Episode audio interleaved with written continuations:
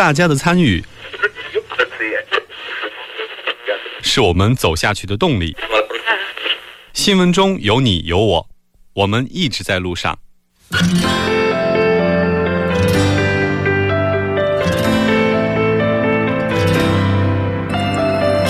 参与我们的节目，您可以通过手机短信的方式发送短信到井号幺零幺三，每条短信会收取五十韩元的通信费用，或者可以进入我们官方网站三 w 点 tbs 点 s o u r 点 kr 进行留言，我们期待大家的参与。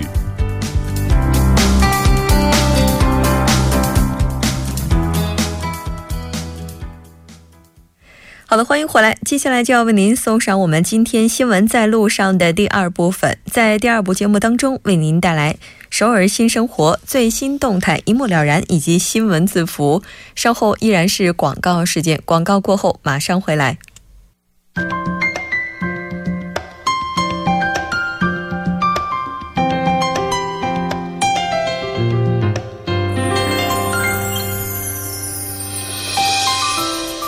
首尔新生活为您介绍首尔市面向在韩外国人推出的优惠政策、开办的教育讲座、举行的庆典等。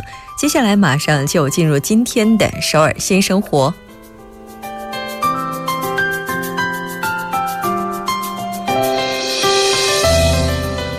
来看一下今天的第一条消息：有利多文化奖学财团为多文化青少年开设名为“有利学院”文化艺术教育课堂。这次活动招募的对象是多文化家庭的成员以及外国人家庭青少年，一共二十人。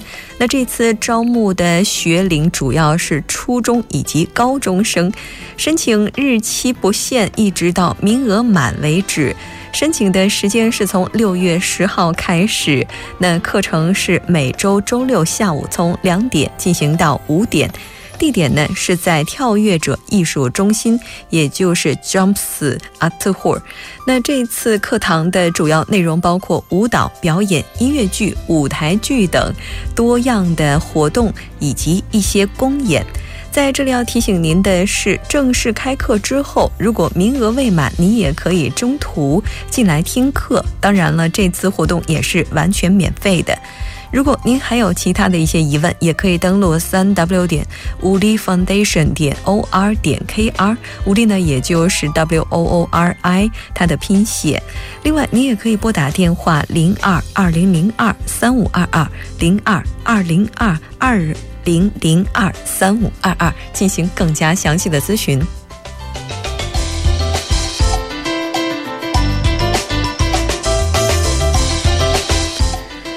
再来看一下今天的第二条消息：韩亚多文化中心以多文化家庭成员为对象开设魔术教育课程。这次活动的时间是从六月十一号开始，一直进行到七月十九号，每周周日、周日从十点开始进行到十二点。地点呢是在城北区韩亚银行大楼三楼活动中心。那课程的内容包括魔术理论以及实战演练。这次活动要收取一定的费用，每人是五千韩元。申请呢是一直截止到六月九号，也就是如果您感兴趣的话，现在就已经可以报名了。具体的申请方式，您可以登录他们的官网三 w 点 h a n a d a r i n 点 com，也就是 Hana，然后呢再加上 d a r i n 就可以了。另外，您也可以拨打电话零二七四二六七四五零二七四二六七四五，或者是零二七四二六七四六进行更加详细的咨询。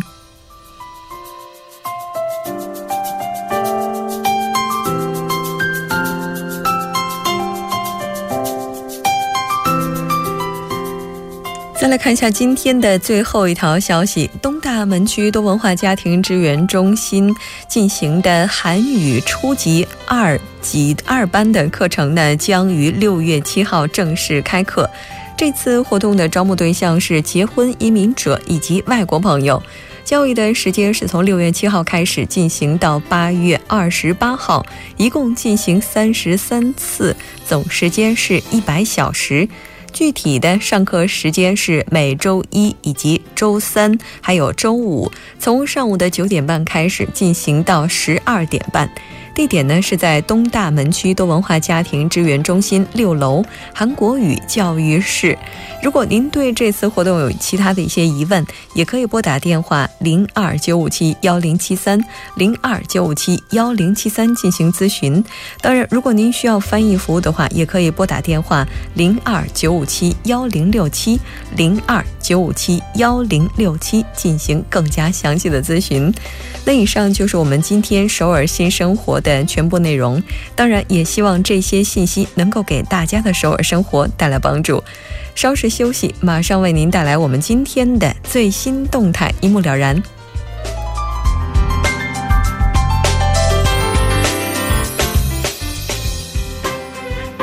新闻中有你有我，我们一直在路上。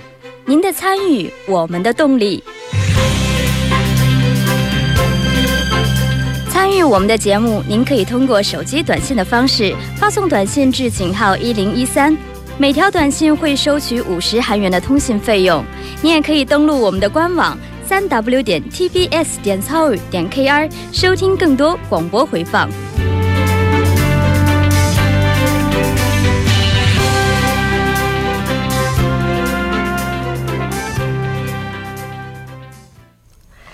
好的，欢迎回来。接下来就要为您带来我们今天的最新动态，一目了然。我们将通过嘉宾的独特视角来了解最新动态。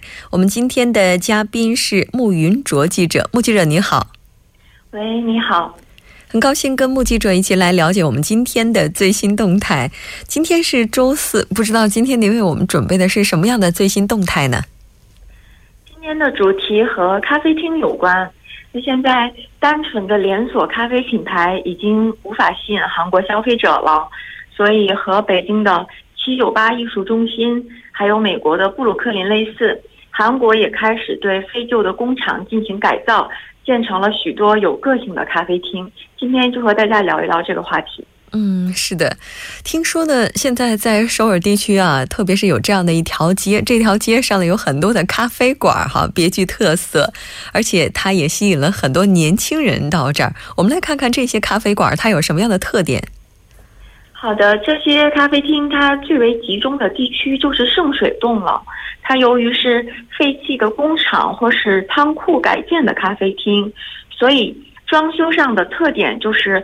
保留了相应建筑原来的外观和基本形态，比如说老旧的红砖、水泥墙什么的，然后在此基础上进行一些艺术上的加工。咖啡厅内部看起来装饰什么的比较粗糙，但细心观察的话，里边物品的摆设呀，或者是灯光什么的，也都是店主精心设计过的。嗯。这些咖啡馆儿，如果您路过的时候，可能会觉得其貌不扬，但是当走进去的那一瞬间，可能就会有一种特别怀旧、特别文艺的感觉扑面而来。像这些咖啡馆受到人们的欢迎，哈，原因也应该跟这个有关吧。是的，没错。这种看起来不太起眼的咖啡厅能够如此受欢迎和走红的原因，呃，当然有一个最重要的，我觉得就是归功于这个网络 SNS 的力量了。还有一个就是刚才主播也提到的，每家咖啡厅它独一无二的这个个性吧，吸引年轻人的。由于它不是连锁店，所以无论是咖啡厅的外观，或者店铺的装饰，还是店里的咖啡和甜点。每家都极具特色，而且融入了店主自身的人生哲学。我觉得，随便走进哪一家都能感受到完全不一样的气氛。嗯，还有一个就是刚才也提到了，呃，这些咖啡厅非常适合年轻人在这儿拍照呀、约会啊什么的，并且在 SNS 上面晒图可以获得好多赞。我觉得，那借助于网络的力量吧，这样好口碑一传十，十传百。不用做广告，那年轻人也还是这个源源不断的会走进这些咖啡厅的。是，不知道从什么时候开始啊，圣水洞附近的这些咖啡馆开始变得有名，而且开始变得人气特别的旺。好像之前的话，大家一提到非常漂亮的咖啡馆，会想到的都是其他的地方，比如说像宏大呀、梨大附近呢，呃，再或者是像江南附近呢。那这个地方它到底是从什么时候开始火起来的呢？像咱们说的圣水洞，实际在七十年代的时候还只是手工制鞋工厂聚集的区域，到了二零零六年。进行再开发之后，房地产价格上涨了，工厂就开始慢慢的搬离这个地方。那零九年左右吧，这里新建了许多公寓，公寓慢慢就成为了比较热门的一个区域了。也就是在最近两三年的时间之内，有人把。哦，废弃的印刷厂、缝制工厂，还有上面咱们刚才说到的手工这些工厂什么的，改造成了咖啡厅，然后又渐渐多了一些手工作坊什么的。我觉得也就是一四年、一五年这个左右吧。嗯，也就是最近这一两年、两三年间发生的事情。像这附近的话，除了您刚才提到的咖啡馆之外，因为它的这些废弃工厂氛围非常的好，所以它有的时候也会成为像电视剧啊、电影的拍摄地。那这个趋势哈，就是说越来越引人关注的这一趋势，似乎也带来了一些负面影响。对的，没错，这里成为了非常具有吸引力的商圈以后。地价和租金直线上涨，很多常年在这儿居住的人，或者是经商的人，无奈只能搬出这片区域。据我了解，原来圣水洞附近工厂，它月租金的话是三百五十万到四百万韩元左右，短短几年之间，月租金就涨了一百万韩元以上。两两年前的话。每三点三平，大概两千万韩元的售价，现在也涨到了四千万韩元。我觉得价格、这个房租什么的，应该是导致这个产生负面影响的主要原因吧。嗯。而且这附近的话，目前也在建设一些像酒店，那可能未来的话，它会向旅游这个方面不断的去发展，应该是各有利弊了。那有没有一些相应的政策来保护这些就之前就一直在这里的工厂呢？对，城东区在二零一五年九月最先制定了防止绅士化的相关条例。说到绅士化，大家可能会觉得有一点陌生。实际它就是指说，一个旧区从原来聚集低收入人士，到重建以后低价呀、房租上涨，导致高收入人群大量的迁入，然后取代了原有低收入人群的这样一个现象。那为了防止、避免这样的情况发生，就有了比如说不允许大企业和连锁加盟店入驻、稳定租金和保留具有地域特点的店铺建筑这些各种各样的政策。嗯，当然，政府呢是有保护，而且呢也出台了措施，但是他们真的有效果吗？呃，据说居民对相应的政策评价还是比较积极肯定的。不过，仅凭短短啊，仅凭这简单的几项规定，我觉得保护原来商铺肯定效果也是很有限。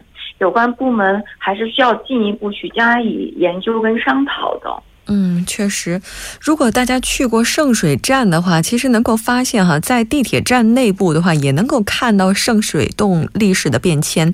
从最开始的手工制鞋，一路走到今天，应该说也走了很长的一段路。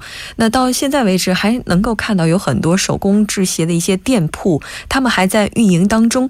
与此同时，周边也新生了像刚才目击者您提到的非常有特色的咖啡厅，再比如说像。酒店，再比如说一些餐厅什么的，也越来越多。当然，对于这一地区的整体繁华来讲是好的，但是根据每个人视线视角的不同，也会有不同的一些看法。那不知道您是怎么样看待这些店铺的呢？嗯，我觉得对于我们一般消费者来说，这种具有特点和个性的咖啡厅和手工艺术小店什么的多一些，我们可逛可玩的选择也就多了一些。远离那种一个模板刻出来的连锁加盟店，偶尔去一些这样的小店，估计会很有新鲜感的。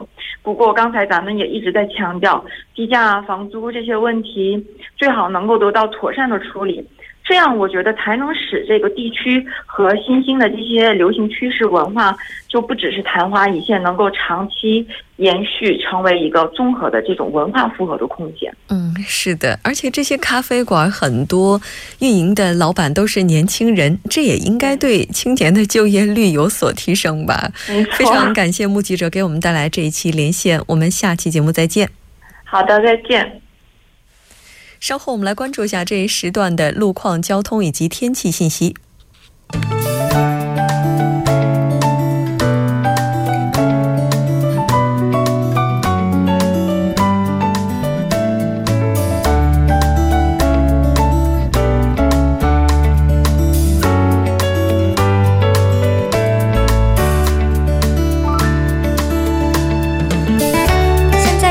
间六点四十七分，这里依然是由影月为大家带来最新的首尔市交通及天气情况。我们还是继续关注下两条路面的突发事故。那首先是在江边北路九里方向汉南大桥到东湖大桥的三车道，那目前有交通追尾事故，还望您参考路段提前变道。在盆塘水西路城南方向水西到福井的一车道的一车道，那目前是停驶一辆故障车辆，还望您参考路段小心驾驶。我们接下来关注下高速的路况。那在内部循环高速公路圣水 GC 方向，城山交叉路到延禧交叉路、弘济交叉路到洪恩交叉路，还有红之门隧道等路段，目前车多，那车速是以低于时速二十千米每小时的速度缓慢前进。那位于对面的城山方向，路况则相对较好。此外，在奥林匹克高速金浦方向，城山大桥南侧到嘉阳大桥南侧、杨花大桥南侧到城山大桥南侧、汝宜下游到杨花大桥南侧，以及铜雀大桥南侧到汉江大桥南侧，还有盘浦大桥南侧到铜雀大桥南侧，再到东湖大桥南侧到永汉南大桥南侧，以及永东大桥南侧到圣水大桥南侧等路段，目前车多，交通拥堵。那位于对面的河南方向，交通繁忙的路段，则是从蚌花大桥南侧到嘉阳大桥桥。南侧一直到城山大桥南侧，还有盘浦大桥南侧到汉南大桥南侧，连带着东湖大桥南侧和圣水大桥南侧，一直到永东大桥南侧等路段呢，目前交通还是比较繁忙，车速呢也是以平均时速低于二十千米每小时的速度缓慢前进。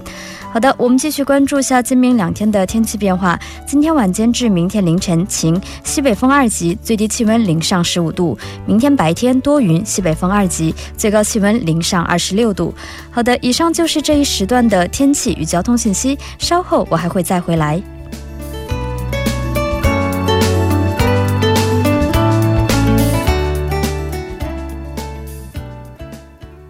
聚焦热门字符，解读新闻背后。接下来，我们就连线本台特邀记者全小星。小星你好，莫真好，各位听众朋友们好。嗯，今天的声音听起来比昨天好一点了，应该还是恢复的不错的。那今天依然要拜托小新给我们带来今天的新闻字符。那今天您选的是什么呢？好的，那么今天我选的一个话题是比较喜忧参半的一个话题，叫做长寿时代谁来养他们？长寿时代谁来养他们？是养他们还是养我们呢？我们之前我觉得也可以适用于每个人的，嗯，对吧？那其实谈到长寿时代的话，大家可能想到有一个词啊，就是百岁时代。